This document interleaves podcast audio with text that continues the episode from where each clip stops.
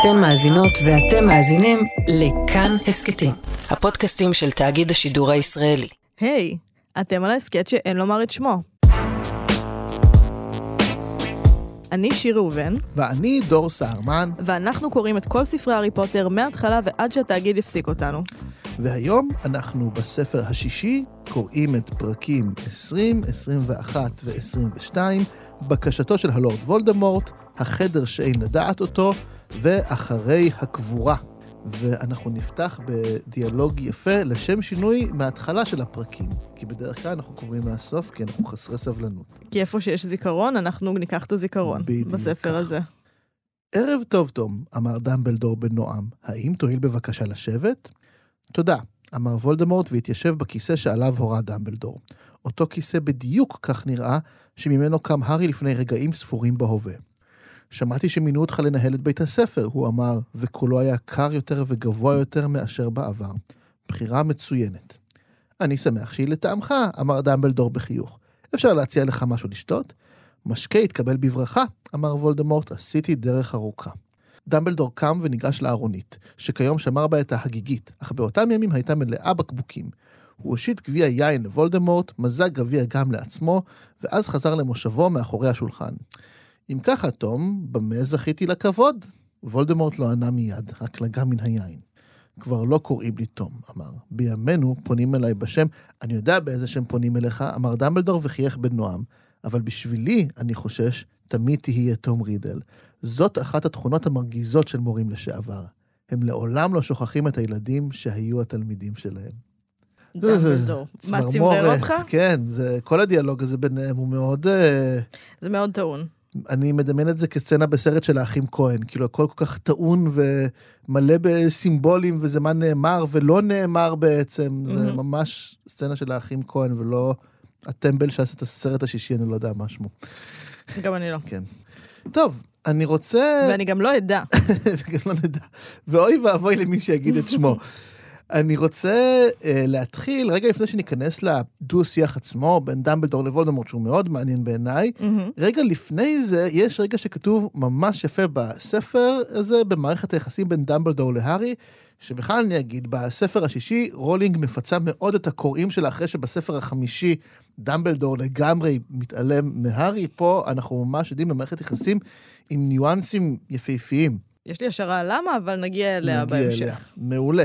עכשיו, הפעם הניואנס המעניין זה באשמה שהארי חש, כן? הארי לא התאמץ מספיק להביא לדמבלדור את הזיכרון של סלאגהורן, ואנחנו ממש קוראים עד כמה הארי מרגיש אשם. עכשיו, מה יפה בזה? שגם אני זוכר מהקריאה הראשונה שלי, וגם בקריאה עכשיו, שאתה קורא את זה, ואתה מרגיש את אותה אשמה בדיוק. שהארי מרגיש, אתה פתאום ממש מזדהה, אני מרגיש כאילו המשימה הזו הוטלה בעצם גם עליי. כאילו אני בתור קורא, הייתי כל הזמן בראש שלי אמור להגיד, נו שילך כבר לסלאגרון, שיוציא את הזיכרון מסלאגרון, למה הוא לא עושה את זה, למה הוא לא עושה את זה, אבל ממש לא הייתי ככה. אני, כמו הארי, לא באמת הוטרדתי מהמחשבה מה יקרה אם הוא לא ישיג את הזיכרון הזה בכלל.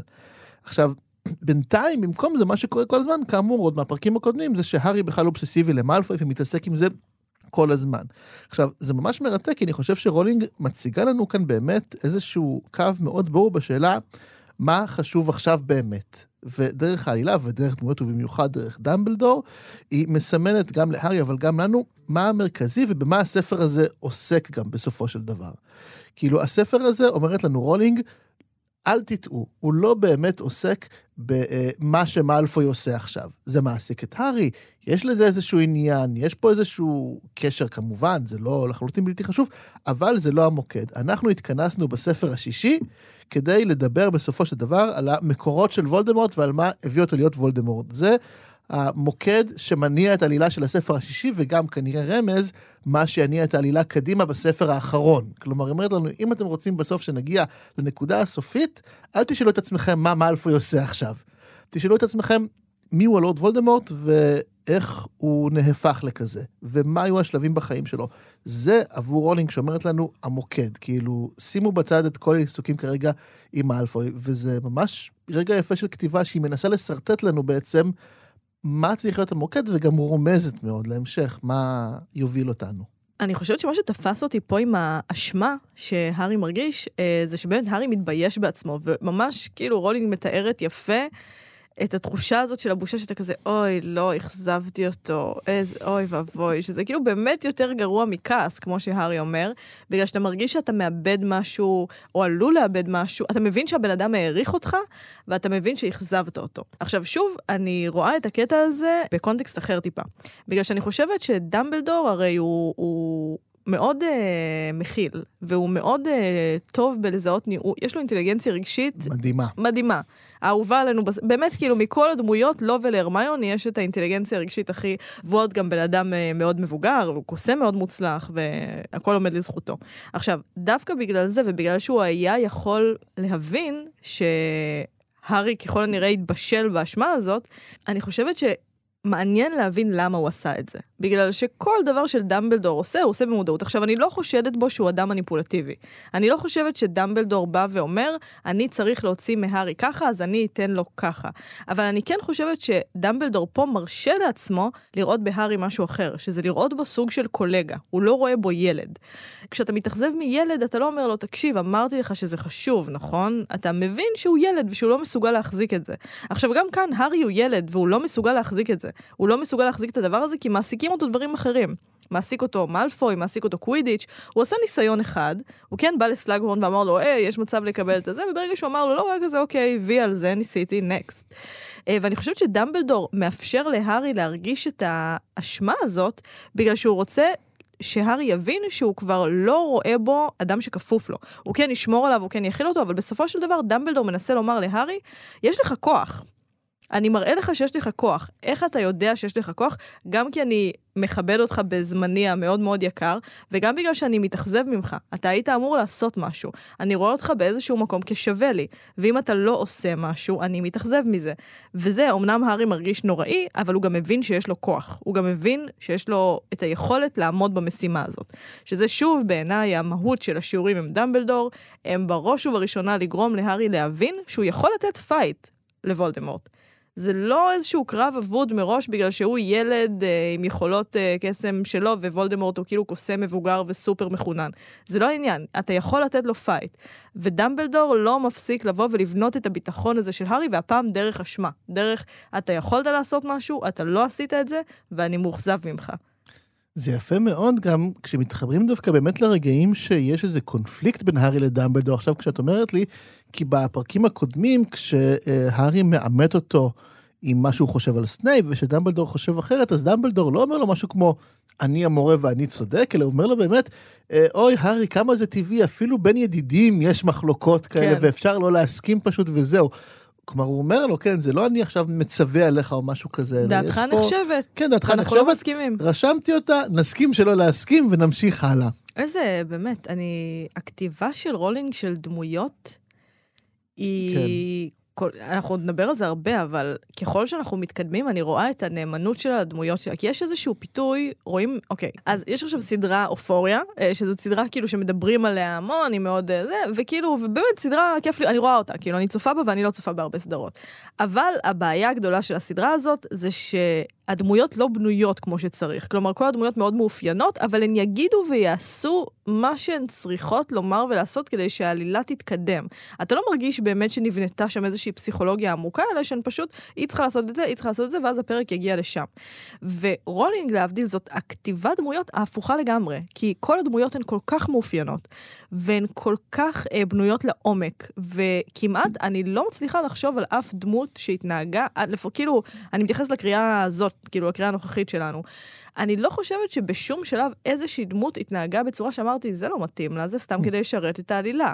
אולי יש, כאילו, אתה יודע, אמ, כל מיני פרצות, אה, כמו חדר הנחיצות, שזאת כן. המצאה, אבל בדמויות היא פשוט נכון. עשתה עבודת עומק יסודית, וזה פשוט כיף לקרוא את זה. אני מסכים לחלוטין. זה... כמעט אמרתי תענוג לקרוא את זה, אבל אמרתי, חכי עם זה, keep it in your pants, עם התענוג לקרוא את זה.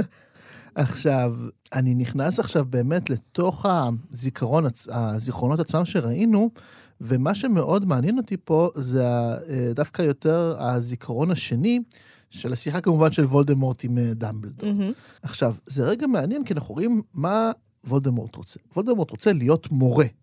למעשה, כמו שאנחנו רואים ולומדים על וולדמורט בימיו בהוגוורטס, הוא נראה כמו מעין שילוב מאוד מעניין בין הרמיוני לבין מאלפוי. אדם מבריק, שאפתן, מוקף באנשים עושי דברו, אבל באמת מעולה בהכל, כאילו, ממש ממש טוב בהכל. עכשיו, מה שמעניין אבל זה ההגדרות של דמבלדור למה משך את וולדמורט להיות מורה. ושתיים מתוך שלוש הסיבות שדמבלדור מונה הן דומות להארי. האחת זה החיבור להוגוורטס, שאפילו רוני אומרת לנו במילותיה, שזה מפריע מאוד להארי לשמוע את זה, כי הוא מזהה פה את עצמו בעצם, ובזה שוולד, שוולדמורט מרגיש שהוגוורטס הוא הבית שלו, וגם הארי מרגיש כך, וגם שני יתומים כמובן וכולי.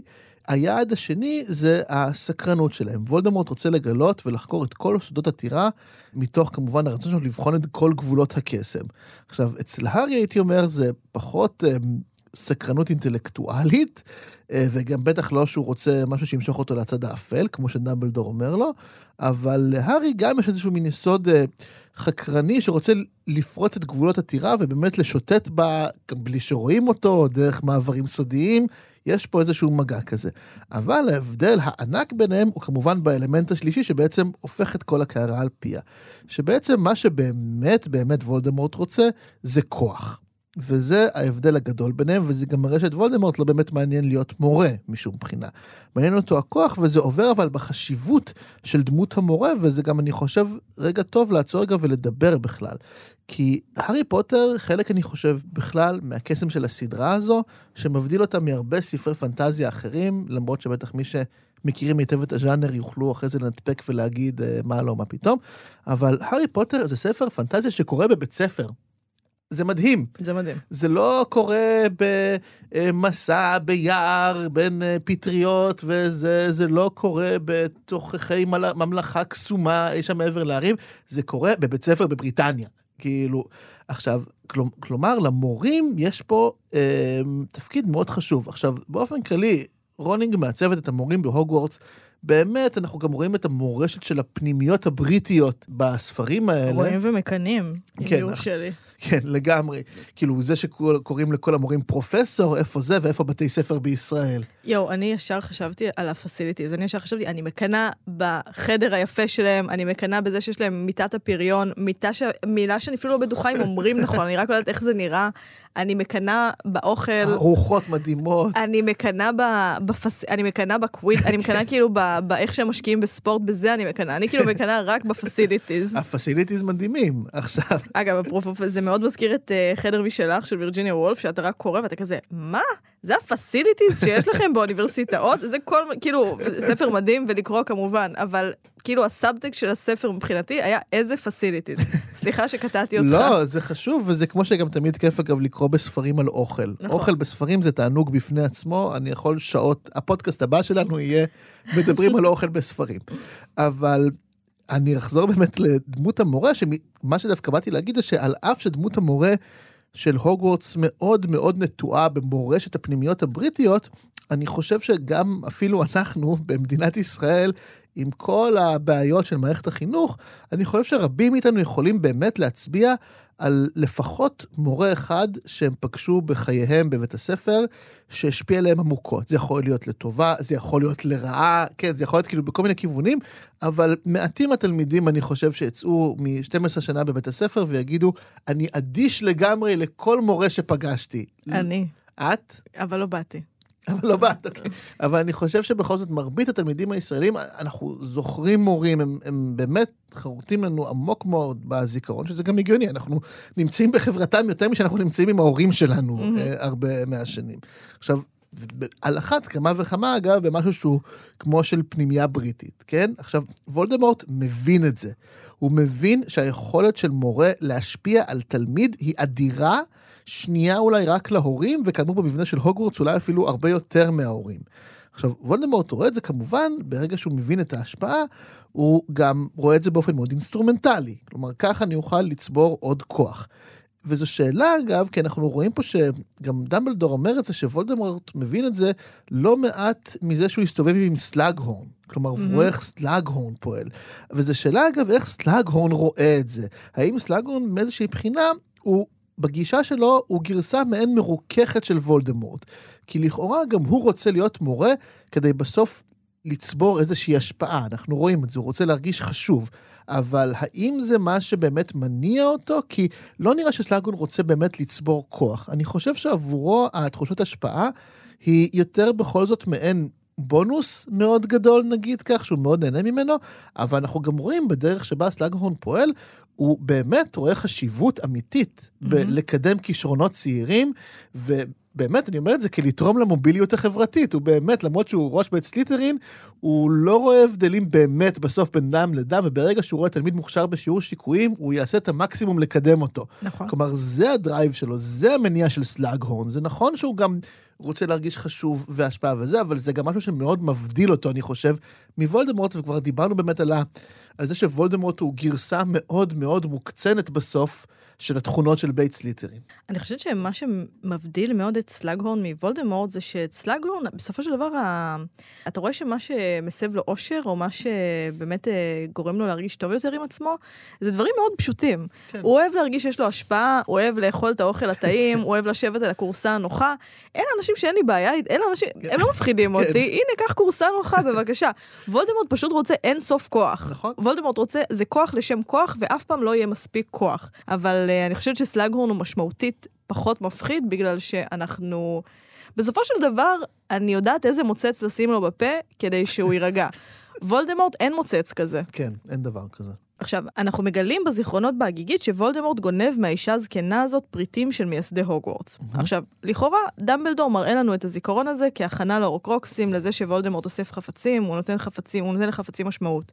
אני גם רוצה לומר מראש שאני לא בטוחה שככה אומרים. אני יודעת שאתה אומר הורקרוקסים. אומרים הורקרוקסים, הורקרוקס. אני אגיד לך מה העניין, מתי שהספר השישי, או השביעי, כן, בשביעי, מתי שכבר היינו צריכים ללמוד את המילה הזאת, הוא יצא, אני הייתי כזה, אני לא מסוגלת ללמוד את המילה הזאת, אבל בדיוק יצאו נעלי קרוקס. והייתי כזה, הורו קרוקס. סבבה. ככה אני קוראת לזה. אז אני מתנצלת מכל האנשים שטרחו לקרוא את הניקוד, אני חושבת שככה אני אקרא לזה. עכשיו, לצורך העניין, מה שרציתי לומר, זה שוולדמורט נותן לחפצים משמעות. אבל כאן חשבתי על עוד משהו. כי כשסיימנו את הספר החמישי, אני כל כך נהניתי ממנו, שעשיתי דבר שאני אף פעם לא עושה. צפיתי בסרט השישי לפני שהתחלנו לקרוא את הספר הזה. עכשיו, קצת אה, אינסייד על איך שאנחנו עושים את ההסכת. אני ממש משתדלת, אני כאילו דתייה על זה, אני כזה, אסור לי לקרוא עמוד לפני שאנחנו מתחילים להקליט. אני רוצה את החוויה הטהורה שלה, את הראשוניות השנייה הזאת. כן. אבל... ראיתי אותו. עכשיו, אני חייבת לומר שקודם כל נהניתי ממנו, כי לא זכרתי הרבה מהספר השישי, למעט ההתרשמות שלי ממנו שמאוד אהבתי אותו. עכשיו, כאן מעניין להתעכב על ההבדל בין ספרות לקולנוע. כי קולנוע הוא מדיום הרבה יותר אה, משימתי, נקרא לזה. כי זה מדיום בסוף שמקדש רצון. יש רצון, זה מה שמניע את העלילה, ואז יש מעצור, ואז עוברים אותו, ואז יש עוד מעצור, ואז יש שיא, ואז יש התרה. מאוד מאוד פשוט, כל סרט שראינו, 98, 99 אפילו אחוז מהסרטים שראינו, עובדים לפי, לפי הנוסחה הזאת. עכשיו, בהארי פוטר ספציפית זה מעניין, כי כאן הספר, שהוא הרבה יותר עמוק, אמנם יש לו מבנה מאוד קומוניקטיבי, כן, זה לא יוליסס, אבל הוא מאפשר הצצה לפסיכולוגיה של הדמות, שבקולנוע יש בה פחות צורך. כי אנחנו עובדים על רצון ומעצור, אלה כלים הרבה יותר בסיסיים והרבה יותר פשוטים. התסריטאי צריך לדעת את הפסיכולוגיה כמובן, אבל הוא ממש לא חייב לספר לנו אותה, ולרוב היא גם די תתקע את העלילה, בגלל שאנחנו כזה, תתקדם למה שאתה רוצה, מה זה רלוונטי עכשיו. עכשיו, למה ההקדמה הארוכה הזאת? כי יש לנו כאן זיכרון שכל המהות שלו בעיניי היא להראות לנו דבר אחד. וולדמורט ההלם, הוא נשאר בדיוק כמו וולדמורט הילד. כאילו, הוא רואה משהו שהוא רוצה, והחפץ, והחפץ הזה שייך לו, הוא יגנוב אותו. הוא יתעלל בילדים אם צריך, הוא ירצח ויאשים גם אדון את בית אם צריך, מה שצריך. עכשיו, קודם כל, כמובן שיש לו קווי אישיות פסיכופטיים, אבל זה לא העניין. העניין הוא למה דמבלדור מראה את זה להארי. והתשובה היא כדי להראות להארי שוולדמורט הוא בעצם אותו ילד שהוא ראה בבית היתומים. וזה מה שמסוכן בו.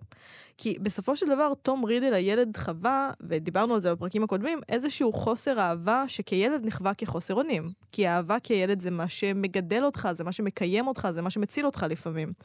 וכשאתה חסר אונים, אתה צריך להתמודד עם זה בכל דרך שתוכל כדי לא להיות חסר אונים או לא להרגיש חסר אונים. עכשיו, העניין הוא שוולדמורט המבוגר מעולם לא התגבר על המחסור הזה באהבה. כל האישיות שלו מבוצרת סביב לא להרגיש את המחסור הזה באהבה. בין אם זה לבוז לאהבה, בין אם זה להרוס משפחה של אנשים אחרים, בין אם זה לא לראות כי השיחה שיש לו עם דמבלדור, אהבה זה קסם, אהבה זה לא קסם, כל הדבר הזה, הכל התארגן סביב זה. החוסר אונים הבסיסי שהוא הרגיש כילד, הוא לא התגבר על זה, ולכן שוב דמבלדור למעשה מראה להארי שוולדמורט בהרבה מובנים הוא ילד חסר אונים. הוא חסר אונים בתחושה הפנימית ביותר שלו. ושם להארי יש משהו הרבה יותר שלם מוול... מלוולדמורט. כי וולדמורט סבבה, אנחנו רואים אותו עכשיו כמבוגר, והוא גבה, והוא התפתח, והוא נהיה חזק מאוד, הוא כנראה קוסם מדהים עכשיו, אבל בסופו של דבר זה אותו ילד שהוא ראה בפנימייה. זה מה שדמבלדור רוצה שהארי ידע. ואני חושבת שזה מאוד יפה גם שהוא מבטא את זה בשם. הוא אומר לו, לא קוראים לי יותר תום, הוא אומר לו, אתה תום. ממי אתה תום, סבבה? תום. אנחנו לא, אני לא משחקת במשחק. אני לא יודעת למה העליתי אותו על דרג את אה, דמבלדור. אבל זה באמת זה. כלומר, אני חושב שזה באמת הגרעין שלו. עכשיו, זה מצחיק, כי רולינג אה, אומרת לנו דרך הארי, שהארי חושב שדמבלדור קורא לו תום כדי לשלוט בסיטואציה. לא נכון, פתרון מאוד מאוד קל, זה המחשבה של הארי הילד אולי. אבל דמבלדור תמיד ראה את וולדמורט כילד הפצוע והמסכן מהפנימייה. ועכשיו הוא רואה אותו אולי גם כמסוכן, אבל לקרוא לו תום זה להגיד לו, אני רואה שלורד וולדמורט זה כתר מאוד מפואר ששמת על השן חלב הזאת שהיא תום רידל, על השן חלב הקטנה והמסכנה הזאת. זה מעניין שאפילו ברגעים האלה לדמבלדור נשארת אמפתיה. גם אגב, בסוף הספר החמישי, כשיש את נכון. הדו-קרב הגדול, אז דמבלדור מגיע וקורא לוולדמורט תום. כן. כאילו, זה נשאר שם, ההסתכלות הזו. אני חושבת גם, כאילו, לא כתבתי את זה כנקודה, אבל מתי שקראתי את הפרקים האלה, שאלתי את עצמי, האם דמבלדור מרגיש איזושהי אשמה? כי בסוף לא יכולתי שלא לקרוא את זה בתור, אולי הוא רוצה לחזור הביתה. עכשיו, אני מאמינה שלדמבלדור יש רדאר מאוד טוב להרגיש האם באנשים יש אהבה או אין אהבה, ואני חושבת שכשהוא מדבר על אנשים שהוא סולח להם או שהוא בוטח בהם, זה האם יש בו אהבה או אין בו אהבה. אז אני מאמינה לו שהוא הרגיש שבוולדמורט אין. אבל אני קראתי את זה ואמרתי, אבל מה אם הוא רק רצה לחזור הביתה? מה אם הוא רק רצה לחזור הביתה? את, את העלית בדיוק את מה שרציתי להגיד. כן? יש, יש כאן נקודה על האשמה של דמבלדור. ובדו-שיח ביניהם, קודם כל, זה בכלל מראה עד כמה שורשי הסכסוך והאיבה ביניהם הם ותיקים ומגיעים עשרות שנים אחורה, כי בעצם כבר בדו-שיח בין דמבלדור לוולדמורט, אנחנו, כאמור, באמת, הנקודה שלך על תום הוא באמת, אה, היא מקסימה ומדהימה. ואגב, מעניין לראות גם איך אה, וולדמורט אחרי זה מגיב לדמבלדור, שהוא מין אומר עליו, אתה פשוט מקנא בי. כן. כאילו, אתה מפיץ עליי פייק ניוז ושקרים, כי אתה פשוט, אני אדם כביר ואתה מקנא בי. ככה וולדמורט, או אם נרצה תום רידל, מספר לעצמו את הסיפור על עצמו. כל מי שלא מעריץ את האדמה שעליה אני דורך, הוא בעצם מבין שאני קוסם כביר, אבל הוא פשוט מקנא בי נורא. אה, וככה הוא מסביר לעצמו את זה שיש אנשים שלא מוכנים ללכת אחריו. שזה כבר תפיסה מדהימה בפשטנות שלה, אבל מה שבאמת מעניין זה באמת, ואת העלית את זה, זה שדמבלדור מודה בעצב בפני וולדמורט, שהוא בעצם הוא עצמו, שהוא דמבלדור נכשל. הוא אומר, אני לא יכול להרשים אותך יותר, אני לא יכול לנסות לחנך אותך. ומהוויכוח שלהם ברור שכבר בימי בית הספר, כשדמבלדור היה המורה של וולדמורט, כבר אז וולדמורט כנראה מאוד זלזל באהבה, ודמבלדור אמר לו, לא, אהבה זה כוח. כי פה זה כבר מוצג כוויכוח ותיק כן. ביניהם. כלומר, כבר כנער, תום רידל היה כזה. עכשיו, העובדה שדמבלדור בשיחה ביניהם חש עצב, אני חושב באמת מעידה על זה, שבאיזשהו מקום, הוא ש... אני לא יודע אם הוא מרגיש אשמה באיזה מידה, אבל הוא בוודאי מרגיש ושואל את עצמו, כן? האם היה יכול להיות אחרת? האם, Mhm. אם הייתי שם לב לזה עוד יותר, האם הייתי מצליח לכוון את רידל אה, לעתיד טוב יותר, ועכשיו זה פשוט כבר באמת מאוחר מדי? האם אם הילד הזה היה הפרויקט שלי מגיל 11, כאילו לא הייתי סתם פוקח עליו עין, הייתי כאילו עושה לו שיעורים יומי, שיעורים כל הזמן, כמו שאני עושה עכשיו עם הארי פוטר, כאילו אם הייתי לוקח את הילד הזה לגמרי תחת חסותי, האם הייתי יכול להציל את כל עולם הקוסמים בעצם בדיעבד, ובמיוחד את הילד הזה בסופו של דבר? או שהילד הזה הוא חסר תקנה. אבל אם הילד הזה הוא חסר תקנה, זה מעלה את השאלה, מה בכלל הטעם בבחירות חופשיות וכולי, כאילו, אם, אם, אם למורה אין אף דרך להשפיע ככה על תלמיד, אז מה בכלל הטעם במוסד חינוכי? זה קשה, זה מעלה באמת, אני חושב, שאלות קשות בהקשר הזה. זה... אני חושבת שזה, ככל שוולדמורט מקבל יותר נפח בעלילה, זאת השאלה שאני הכי שואלת את עצמי. אני אומרת, אבל רגע, אבל הוא נולד ככה? אבל, כאילו, ואני חושבת שזה באמת מסתורין שרולינג מתחילה לעשות לנו כאן. זה כן. מתחיל, היא מתחילה לעבוד איתו, ובסוף, טוב. כשנגיע כן, לסוף, נגיע לסוף. נדבר על הסוף. אם אני- התאגיד לא כן, יפסיק כן. אותנו. אני. רוצה להגיד רק נקודה אחרונה, אגב, על, הס... על כל הזיכרונות האלה, לפני מהמם. שנתקדם בעלילה, וזה משהו קטן פשוט על גמדון את הבית. שרגע מאוד יפה שרולינג סוף סוף זורקת לנו גם משהו על הספרים הקודמים, כן? כי קודם וולדמורט הפעיל את הדוד שלו, סבבה, זה היה לא הוגן, אבל לפ... ומורפין הוא בעצמו לא אדם חף לגמרי מפשע, הוא היה סוג של אדם אלים וגזען, למרות שהוא בסוף כן ישב בכלא על פשע שלו הוא ביצע. אמ, אבל אני אגיד יותר מזה, אנחנו יכולים להבין איך וולדמורט הצליח להתל ברשויות הקוסמים, כי קל מאוד להפליל אה, אדם כזה שהוא ממילא אדם אה, אלים וגזען וטיפש, סבבה, קל להפיל את זה, ואדם גם עם היסטוריה פלילית לצורך העניין. מהמם. זה ברור מאוד. אבל זה שוולדמורט מצליח להפליל גמדון את בית זקנה, זה מעיד לנו שוב למבנה החברתי הדפוק לגמרי של עולם הקוסמים. כאילו, ועד כמה הקוסמים ממש מזלזלים בגמדוני בית, גם כשזה מגיע לאבסורד מוחלט, שברור שלא באמת הגיוני שהגמדונת הזאת תצליח איכשהו אפילו להרעיל את, ה, את הגברת שלה. לגמדונים אשכרה אסור לעשות את זה. מהמם. לפי החוק הם לא מסוגלים לעשות את הדבר הזה. כאילו, זה, זה לא, אבל נוגד את בגלל זה הוא הפיזיקה. הכניס את זה שזה לא בכוונה, התבלבלה. כן, אז שוב, ברור שעם כל אדם אחר זה לא היה קורה, כן? כי ברור שחברת הקוסמים מתייחסת אחרת לגמרי מהמם. לגמדוני הבית, ואם היה להם טיפה שכל במשרד הקסמים, הם היו מב- מבינים שמישהו ערבב את הגמדונת, משהו קרה פה.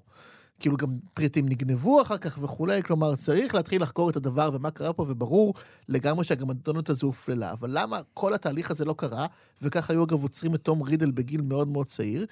כי כל המבנה החברתי דפוק, ותום רידל אגב יודע את זה לגמרי, שכל המבנה החברתי דפוק לגמרי, ולכן במשך שני הספרים הקודמים, הרמיוני חפרה לנו 50 אלף פעם על מעמדם של גמדוני הבית, כי שוב ושוב אנחנו מגלים בעולם של הארי פוטר, שהיצור הקסום שהכי מניע את העלילה ברגעי מפתח, זה גם אדוני בית, בין אם זה ווינקי בספר הרביעי, קריצ'ר בספר החמישי, ועכשיו אנחנו גם מגלים פה בדיעבד שהייתה איזה גם אדונת זקנה אחרת, כן? כלומר, ברגעי מפתח, המעמד החברתי של גם אדוני הבית הוא לגמרי לגמרי מניע את העלילה, ובדרך כלל לכיוון לא טוב, כי כל היחס אליהם הוא יחס נורא ואיום. כך שבמידה רבה הקוסמים פעם אחר פעם מביאים את החורבן שלהם על עצמם כן, דרך סדר חברתי קלוקל.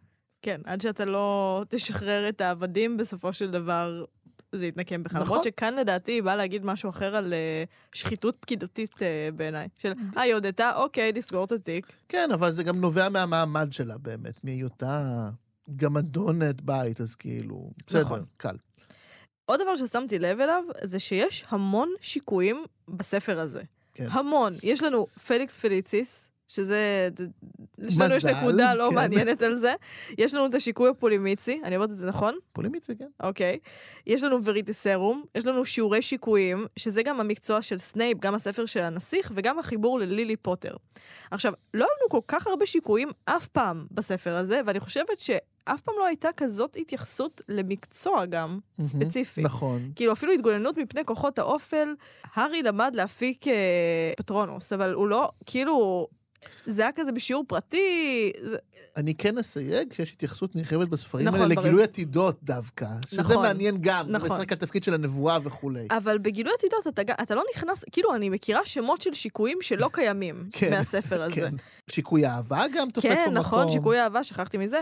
עכשיו, יש לנו גם את ההחלפה, את ההצרחה הזאת בין סנייפ לבין סלאגהורן, וכאן זה כבר מעניין להסתכל על הבחירה בסלאגהורן, בשינוי הזה שהוא פתאום המורה שלנו לשיקויים. עכשיו, יש תעלול ספרותי שהתייחסתי אליו כבר בספר הראשון, שעושים עם אימא חורגת. אה, כלומר, אימא חורגת זו הדרך של התת-מודע הספרותי לשמור עלינו מהאמת, והיא שהאימא האמיתית היא האימא הרעה. עכשיו, זה רעיון כל כך מזעזע, שהמילה הזאת חורגת, היא בעצם מרחיקה כן. אותו מאיתנו. היא מאפשרת לנו להתמודד עם אותם החומרים, אבל ממרחק ביטחון. כלומר, אנחנו, זה לא מערער לנו את היסודות. ואני חושבת שסלאגהורן ממלא פה את אותו תפקיד. הוא לא מפסיק להזכיר את לילי, את אימא של הארי. הוא מלמד את הארי שיקויים ומחמיא לו. הוא נותן לו זיכרון שהוא צריך לדמבלדור, והוא גם סלל את הדרך שלו לזיכרון הזה עם הפליקס פליציס. עכשיו, גם סלאגהורן וגם סנייפ היו ראשי הבית של סלידרין. שניהם היו אמורים להתגוננות מפני כוחות האופל, ושניהם היו אמורים לשיקויים. יש פה איזשהו ריקוד מסוים בין כל הדמויות האלה, סנייפ, סלאגהורן והארי, כשסלאגהורן הוא כמו חלון שבו אנחנו, שוב, יכולים לחוות את הקרבה של הארי לסנייפ דרך דמות אחרת. כלומר, ההשערה שלי, זו, זאת התמה שאני, כן, כמו רצה שהיה לי. את המניפסט על אה, מודי כל פרק, זו התמה שלי הפעם. כמו שיש אימא חורגת ואימא רגילה, אני חושבת שסלאגהורן הוא ייצוג של הקשר שהיה יכול להיות להארי עם סנייפ, אם הקשר הזה לא היה כל כך מורעל מהיסוד. נכון, ואני רוצה אגב להוסיף משהו על הקשר, להוסיף דמות נוספת לתוך המשולש הזה. is this מאלפוי? שזה, כמובן שמאלפוי, כי מאלפוי הוא עוד דמות שלנו פה בכל ההקבלות האלה, והוא גם מוזכר בפרקים האלה. אפרופו, אגב, שיקויים וזה, שימי לב שמה שמאלפוי עושה בספר השישי, זה חיקוי של דברים שהארי והחבורה שלו השתמשו בהם בעבר. או, כמה הש- יש לי לומר על זה בפרקים הבאים. השימוש בחדר הנחיצות, השימוש בשיקוי הפולימיצי, כאילו, הוא משתמש בעצם בטריקים ששירתו את הארי בספרים הקודמים. עכשיו, אה, מה שגם מאוד מקביל פה, זה כמובן המשימות שהארי מקבל, ובכלל להתנהל איתן כל השנים בבית הספר, וגם עכשיו המשימות שהוא מקבל מדמבלדור, לעומת המשימות שמאלפוי אה, עומד בפניהן, כי אנחנו כבר יודעים שהוא אוכל מוות צעיר. אנחנו עוד לא יודעים את זה. אנחנו יודעים בס- מה, מהפרק השני על המשימה הנוראית שמאלפוי קיבל, אנחנו אה, די נכון, ברור, נכון, נכון. בחסות וולדמורט, די ברור לנו שהוא אוכל מוות צעיר. אני, אני ממש שמה את עצמי כאילו במקום של תלמידה בהוגוורטס, ואני כזה, אנחנו לא, לא ראינו יודעים. ואנחנו לא יודעים, שכחתי שאני יודעת אז. אנחנו כן יודעים את זה. ואגב, אני אגיד משהו על זה, זה אחד מהמקרים הבודדים, אני חושב היחיד, שאנחנו וגם הארי יודעים מראש שהארי צודק, ו- ואצל האחרים לא ברור uh, מה. בכל הספרים האחרים אנחנו אגב תמיד מגלים עם הארי תוך כדי, באופן הדרגתי, מה קורה. ופה כאילו גם אנחנו וגם הארי יודעים מראש, וזהו, וזה תוקע את העלילה לגמרי, כאילו מהבחינה הזו. אבל מה שרציתי להגיד, זה שמאלפוי עומד בפני אתגר עצום, כן? הוא אוכל מוות צעיר, וניכר שזה משפיע עליו להיות בחבורה הזו. מתואר פה שמאלפוי כחוש, עייף, אפור וחולני. הארי שם לב, ורולינג מאותתת לנו, זה לא הילד השחצן שאתם מכירים מהספרים הקודמים. זה מהמם. לא האדם היהיר שבטוח בעצמו, זה אדם שהוא שבר כלי.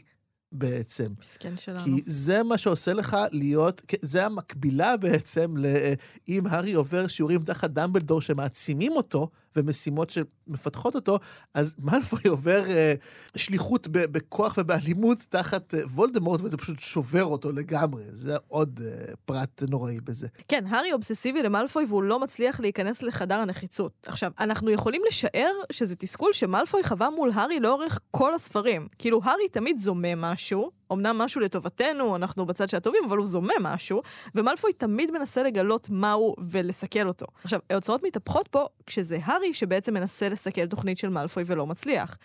זה קצת מרגיש כאילו הגיבור האמיתי של הספר הזה, זה שיש לו משימה שהוא צריך לעמוד בה, הוא לא הארי בהכרח, אלא דווקא מאלפוי. עכשיו, שוב, לי זה התחבר הכי חזק עם ההקבלה לספר השני, כי שם רון והארי שותים שיקוי פולימיצי כדי להסתנן לחדר המועדון של סטילרין, והנה קרב וגויל עושים את אותו הדבר. והארי אומנם עולה עליהם, אבל הוא לא מצליח להיכנס לחדר הנחיצות. בספר השני, הארי נכנס לחדר הסודות. כאן מאלפוי נכנס לסוג של חדר סודות, חדר שאנחנו לא יודעים מה קורה בו, שהוא חסום מול הארי. דובי מופיע בספר השני, גם אדון בית של משפחת מאלפוי שרוצה לשרת את הארי. פה יש לנו את קריצ'ר, גם אדון בית ששייך להארי והיה מאוד מאוד רוצה לשרת את מאלפוי. כלומר, המשקל הכבד מאוד שרולינג נותנת פה לחיפוש של הארי אחרי מאלפוי, שאפילו דמבלדור אומר, אתה, מה אתה, כאילו, מה אתה עושה? זה לא מעניין, הרמיוני, כולם אומרים לו, תתמקד במשהו אחר. הוא לא משרת יותר מדי עלילתית, כי הארי לא מצליח. אבל הוא מאוד משרת אותנו ספרותית, כי לפי כל ההקבלות, הגיבור האמיתי של הספר הזה הוא לא הארי פוטר, אלא דרקו מאלפוי. רק שאנחנו לא יודעים מה הוא עושה. כי אנחנו. לא בצד שלו, אנחנו בגריפינדורים. אנחנו נכון. גריפינדור, לוהקנו לגריפינדור, הוסללנו לגריפינדור על ידי הספר, והארי בחושיו, אולי אפילו בחושים של מי שרגיל להיות בעמדה הזאת, הוא היחיד שקולט שמאלפוי זומם משהו, רק שהוא לא מצליח להבין מה. נכון מאוד, ונכון, מדויק, אין לי מה להגיד. זה ממש נכון. עכשיו, הארי, ואני מגיע פה לחלק האחרון, לחטיבה האחרונה בפרקים שלנו, שזה כל הסיפור באמת שהוא לוקח את הפליקס פליציס, וכדי מצליח להשיג את הזיכרון בסופו של דבר. אני רק אגיד אגב על פליקס פליציס, שאני פשוט קורא אותו כסם מרחיב תודעה. הוא לא משנה משהו בעולם שלנו. הוא מרחיב את בדיוק. התודעה שלך. אני אהבתי את זה שבסוף כשאת, כשקורה לך משהו, שמת, כשמתמזל מזלך, זה כל מיני פעולות שוליות שעשית והייתי כזה, אה, ובסוף בסוף הכרתי את אהבת חיי, בגלל כן. היום הזה שאיחרתי לאוטובוס, ובסוף אה, ב- קיבלתי את ה... מלא דברים כאלה. ואני חושבת שמה שיפה פה זה שכאילו הפליקס פליציס כן אה, מראה לנו שהמציאות, יש בה המון, אין סוף הסתברויות, והוא רק אומר לך, לך לכאן. בדיוק. לך, זה הנתיב שאתה צריך. זה, זה צריך. מחדד לך את החוש לבחור בנתיב כן. הנכון. אה, זה ככה נקודה קטנה על השיקוי הזה שבעצם לא משנה כלום בעולם, הוא רק גורם לך לשים לב למה שקורה בעולם. לגמרי. שזה מקסים בעיניי. עכשיו, אה, מה שמרתק בכל הסיטואציה של הארי, אחרי שהוא לוקח את השיקוי והולך אה, בעצם, הוא מבין שהוא צריך לפגוש את הגריד ומשכנע את סלאגהורן לבוא וכולי, הוא שוב קשור למעמד המורה. הפרקים האלה מאוד עוסקים במעמד המורה. אה, הזכרתי קודם את וולדמורט, ועכשיו אנחנו רואים איך היוצרות מתהפכות, כי פה, כן, התלמיד, הארי, הופך להיות בעצם המבוגר האחראי בסיטואציה שהוא שולט בה לחלוטין. עכשיו, זה מרתק, כי גם הגריד וגם סלאגהורן הם שני מורים, אבל הם שני מורים, הם מאוד ברור שהם מאוד מאוד ילדותיים ולא בוגרים. מהמם. גם לא רק זה, גם הגריד וגם סלאגהורן הם לא דמויות רעות, אבל אלה שתי דמויות שמאוד תקועות באופי שלהם ומתקשות להתפתח. לכן גם אה, הארי רון והרמיוני לא רוצים יותר להיות בשיעורים של הגריד, כי הוא נשאר מאחור מבחינות רבות. וזה בכלל, אגב, סממן מאוד ברור של המבוגרים בהארי פוטר ובספר הזה במיוחד, כן? אנחנו רואים למשל בספר הזה, מאלפוי משתנה, הרגע דיברנו עליו בתור גיבור פוטנציאלי, אפילו רון, כן? המספר שתיים הנצחי הזה מתחיל להשתנות ועובר איזשהו שינוי ומתבגר. וכל מערכות היחסים של בני הנוער משתנות פה, אבל סלאגורן והגריד תקועים לגמרי. אמ, ולכן גם הארי מסוגל לבוא לשם קצת באופן באמת תועלתני, כי הוא הופך להיות המבוגר האחראי ששולט בסיטואציה, ואגב, כל זה, וזה רגע ספרותי מרתק, בזמן שמסביבו יש מעין לוויה גרוטסקית לגמרי. כן. עכשיו, זה רגע מדהים, אני חושב, של ההומור הכי שחור בתולדות אה, הסדרת ספרים הזו. למה? כי אה, הספר הזה, השישי, אנחנו כל הזמן נפגשים במוות. רולינג זורקת לנו כל פעם על תלמידים שההורים שלהם נרצחים, שהאחים שלהם נעלמים. המוות מתחיל להיות יותר ויותר נוכח. כלומר, הילדים האלה חיים תחת אה, משטר טרור שקורה בחוץ, ואוכלי מוות שמתחילים, אנחנו כל הזמן מקבלים חדשות ודברים, וברור שיש כבר מלחמה. המוות נעשה יותר ויותר נוכח, אבל עם איזה היבט של המוות רולינג מפגישה אותנו כאן? עם מוות של יצור מפלצתי וביזארי, שרק הגריד אהב בכלל, וסלאגהורן רק אה, חושב, כולו חמדן ויהודי, וחושב איך אני מפיק רווחים מהארץ של הדבר הזה. כלומר, יש לך פה איזה מורה שהוא ילד, מורה שהוא חמדן ותקוע לגמרי, וזה באמת, זה סוג של כמעט פרודיה על מוות, פרודיה על לוויה, זה מהמם. ממש רגע של הומור שחור.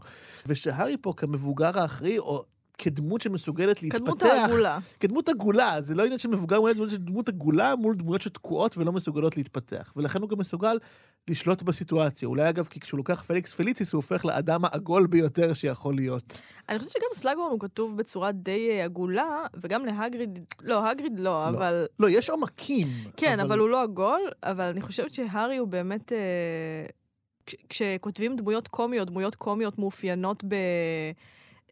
האם הדמות הזאת, היא, יש לה, אה, היא ילדותית, היא לא התבגרה. והארי פה הוא לא דמות קומית, והם באמת שניהם דמויות קומיות. עכשיו, בהחלט. אני כאילו חשבתי על הרגוג מזווית אחרת, בגלל. שהרגוג, קודם כל, עוד קישור שיש לנו בין הספר הזה לספר השני, כמובן. הארי ורון רואים אותו ביער ועכשיו הוא מת. עכשיו, נשאלת השאלה, למה רולינג בחרה להרוג אותו דווקא פה?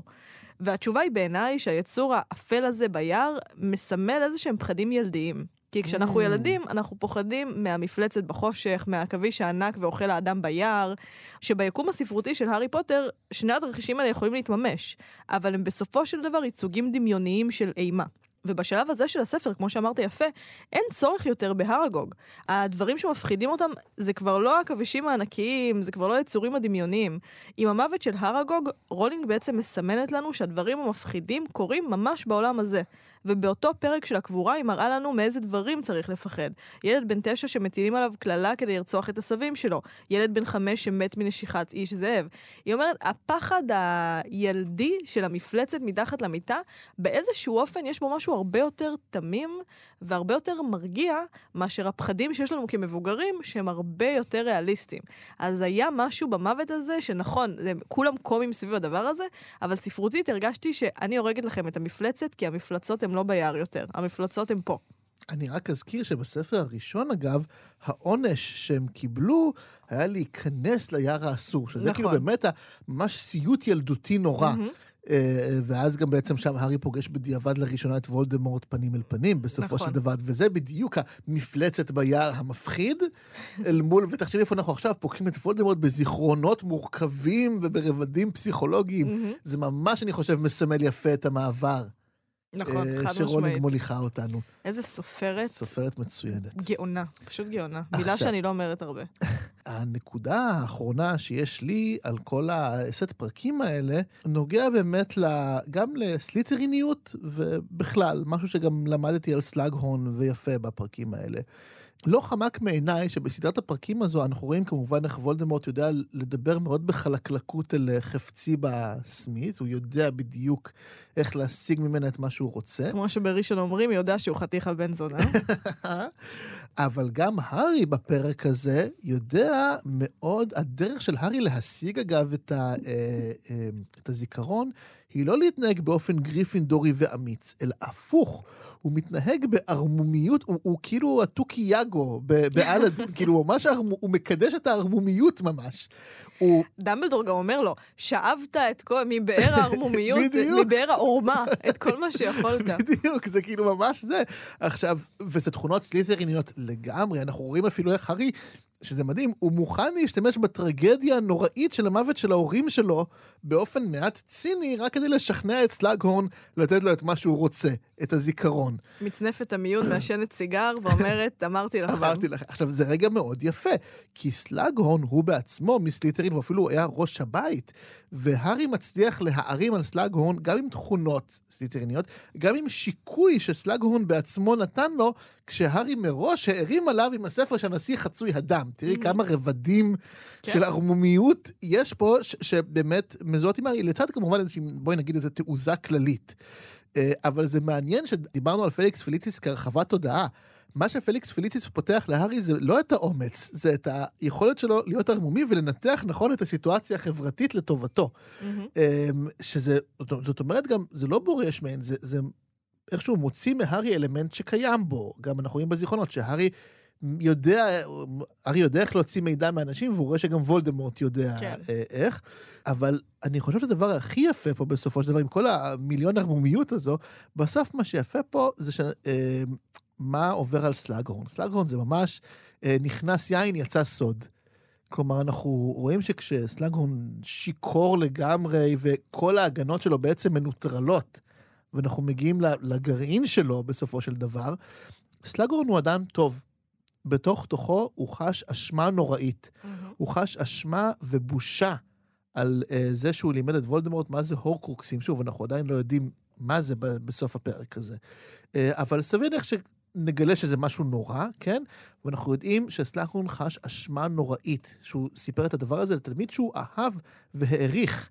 ויש להניח, שוב, גם בשלב הזה, שהדבר הזה כנראה קשור איכשהו לאשמה הנוראית שהוא חש כלפי לילי פוטר. כלומר, סלאגון כבר בשלב הזה יודע לעשות האחד ועוד אחד, שמה שזה לא יהיה שהוא לימד את וולדמורט, זה בסופו של דבר גרם גם לרצח של לילי. מהמם. אמ, וברגע של כנות אדירה, באמת משולל מכל ההגנות, שיכור לגמרי, סלאגון הוא לא, סלאגון השיכור, יש אנשים אגב כשהם שיכורים הם מגעילים, הם דוחים, הם אנשים נוראים ממש. יש אותם. אה, לגמרי, אבל סלאגון השיכור הוא לא אדם מגעיל והוא לא אדם דוחה. הוא אדם אה, עצוב, אדם שמתבייש במה שהוא עשה, שזה מדהים. אני לא מכיר הרבה אנשים שהתביישו במה שהם עושים כשהם שיכורים דווקא. זה מאוד נוגע ללב. זה ממש נוגע ללב, וזה מראה באמת את, את זה שגם בסלאגון יש אהבה מאוד מאוד גדולה מהמם. לתלמידים שלו ושהיו לו, והאשמה ש... כלומר, זה מצחיק כי אמ, אנחנו חושבים שמה ששכנע את, אה, וגם דמבלדור אומר לנו את זה בתחילת הספר, שמה ששכנע את סלאגהורן לבוא ולחזור להיות מורה, זה העובדה שהוא ילמד את הארי פוטר הגדול ויהיה חלק מהחבורה שלו. אבל כאן מה שעולה זה שבעצם מה שהניע כל הזמן את סלאגהורן בתוך תוכו, זה האשמה. האשמה הנוראית שהוא סוחב איתו מעל כל ההגנות האלה של היותו איש נינוח שאוהב את החיים הטובים וכולי. בסוף בסוף סלאגרון הוא אדם טוב שמרגיש אשמה, וזה רגע יפה. חד משמעית. אנחנו גם מבינים, אני ממש חשבתי על כל הפעמים שהוא הזכר את אימא שלו. אמרת בדיוק כמו אימא שלך, אתה בדיוק כמו אימא שלך, אתה בדיוק כמו אימא שלך. כי אימא של, אימא של הארי, באמת, לילי, חיה ב... היא חיה בתוכו כל הזמן, נכון. והאשמה על זה חיה בתוכו כל הזמן. ויש איזושהי אמירה מנחמת ולהגיד, אתה בדיוק כמוה, הנה, יש משהו שממשיך, כן. ואז מתי שהוא משתכר, אתה מבין שהוא מרגיש, שהוא פשוט... כן. שהוא מאוד עצוב. מאוד עצוב, כמו אגב שסיריוס מרגיש עצב נוראי על זה שג'יימס הלך ממנו, כן. והוא רואה בהארי את ההמשך של ג'יימס, מהמם. כך סלאגהורן לגבי אה, לילי, במובנים אמנם פחותים, כי זה מורה ותלמידה, כן. לא חברים הכי טובים, אבל זה לגמרי שם. לא, וגם יש את אלמנט האשמה. ברור. אבל כן, הארי לגמרי, אני חשבתי על זה גם שכאילו הארי בעצם לא רק ירש ממנה את אה, חתימת האהבה הזאת שאנחנו מדברים עליה, או את המגננות שיכולים, שיש לו מול אה, וולדמורט, הוא ירש גם את האהבה של האנשים שהקיפו אותה. נכון. אה, הוא נכון. פשוט, כאילו, הוא זכה ליחס הזה של, אה, היא אימא שלך. הוא אף פעם לא שומע, אה, הוא אבא שלך. נכון. אבל הוא ממש שומע הרבה, אה, אתה הבן, אה, נחמד. טוב, נראה לי שבזה נסיים. נראה לי שבזה אנחנו בהחלט נסיים. בשבוע הבא אנחנו נקרא את פרקים 23, 24 ו-25, הורקרוקסים, סקטום סמפרה והרועה בכלכלתה. יש, הצלחתי להגיד את השמות של הפרקים האלה. כמו שצריך. כל הכבוד. אפשר להזין לנו מתי והיכן שרוצים באתר כאן ובכל אפליקציות ההסכתים, ואפשר ומומלץ גם לדרג אותנו באפליקציות האלה, אה, ולספר לנו את זה אחר כך בקבוצה שאין לומר את שמה בפייסבוק, בהנהלת דור. תודה רבה, דור. תודה רבה, שיר. ואני רוצה לומר תודה רבה גם לניר גורלי שהפיק אותנו ולדניאל מאואר שערכה. תודה.